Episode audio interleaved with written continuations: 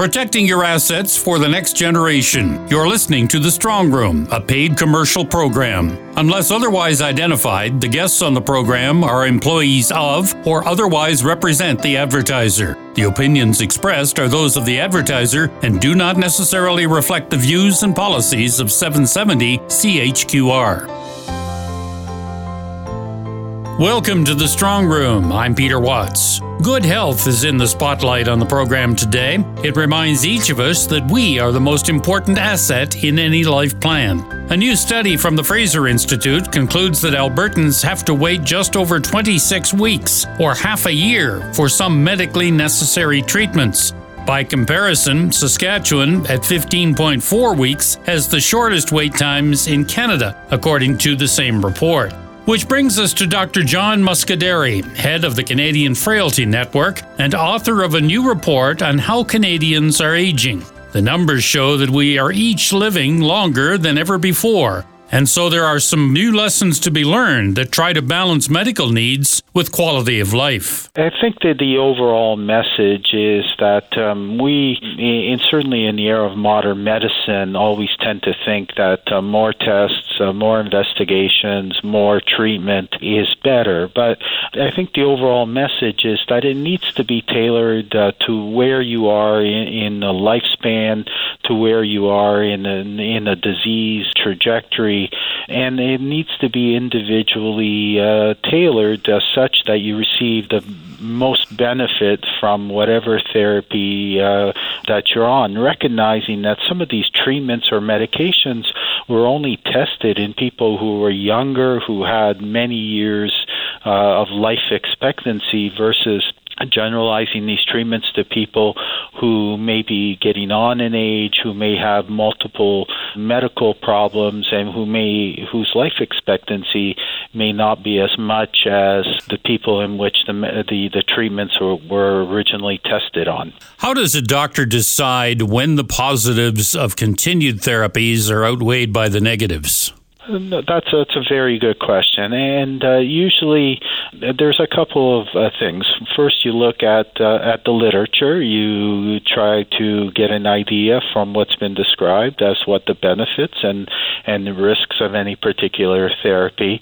But probably even more importantly is that you need to take into account the wishes of uh, of the patient and uh, and their caregivers in deciding what uh, uh, risks are tolerable for what would be the expected benefit, and and that's a dynamic uh, type of conversation. Since what uh, what somebody may want when they're younger and in relatively good health may be very different than what you may want as uh, as a, as age progresses and you have multiple medical problems and maybe your life expectancy is starting to be uh, less and less. Is it a challenge to wean people off medications they may have been taking for years? Absolutely.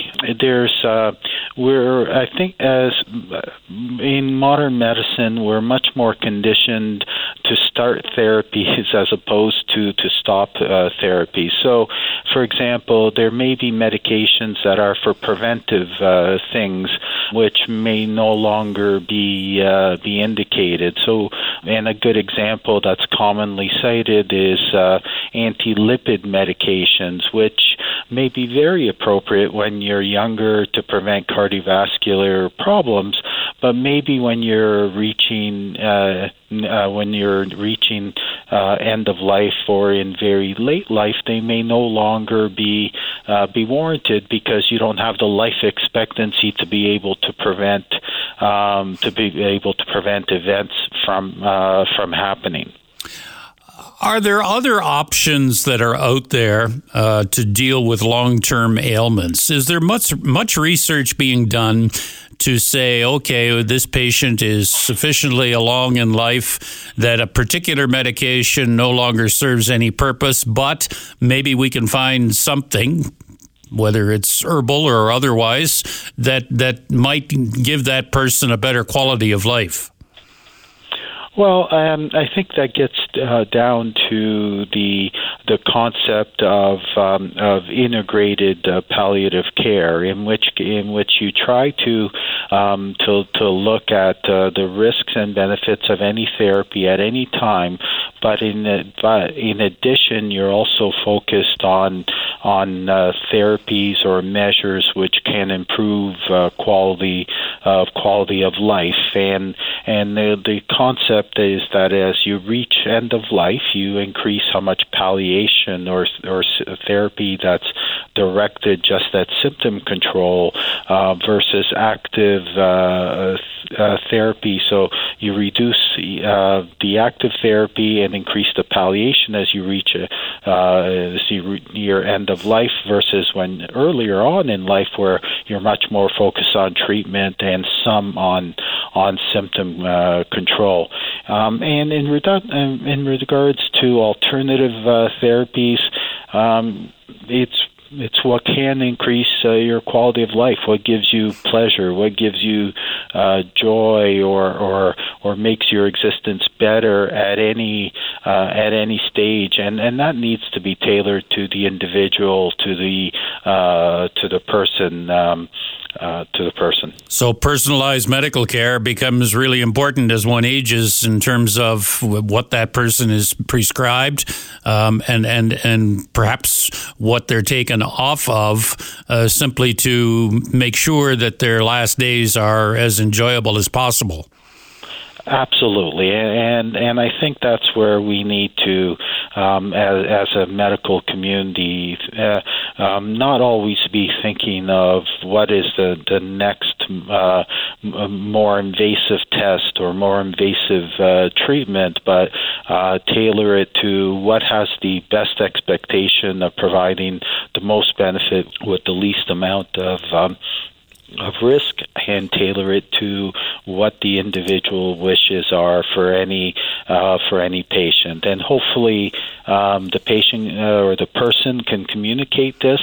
Um, and if not, um, maybe uh, that hopefully they'll have discussed it with their uh, care provider or their caregivers or their families, such that um, those people can actually make um, allow for better informed decisions. I have had doctors, including the current president of the Canadian Medical Association, tell me that it's um, always good to deal with patients who have had those conversations uh, and have put in place uh, a life plan uh, so that uh, everybody knows, including the medical community and those who are serving that patient, um, what the patient's wishes are uh, and how best to achieve them.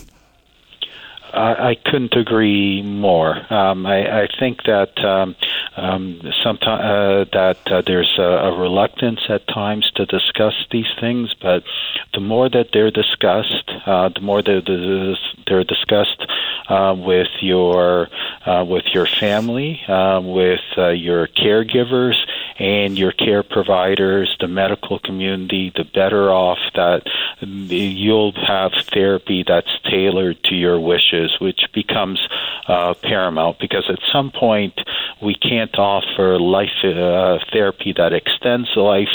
We have to focus on therapy that improves uh, quality of life and knowing and knowing what those things, what those parameters are, or when that happens, is uh, is extremely important. The other uh, aspect of that is making sure that you have a designated power of attorney and that can speak for you in case you are no longer able to make those decisions.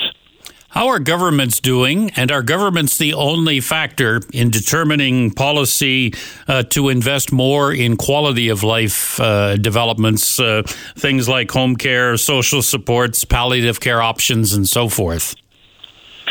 I think governments. Um, I think there there's increasing recognition of, of those factors, but I think um, that there's a long ways to go to making sure that um, um, that those factors are addressed in the provision uh, of uh, of uh, health care.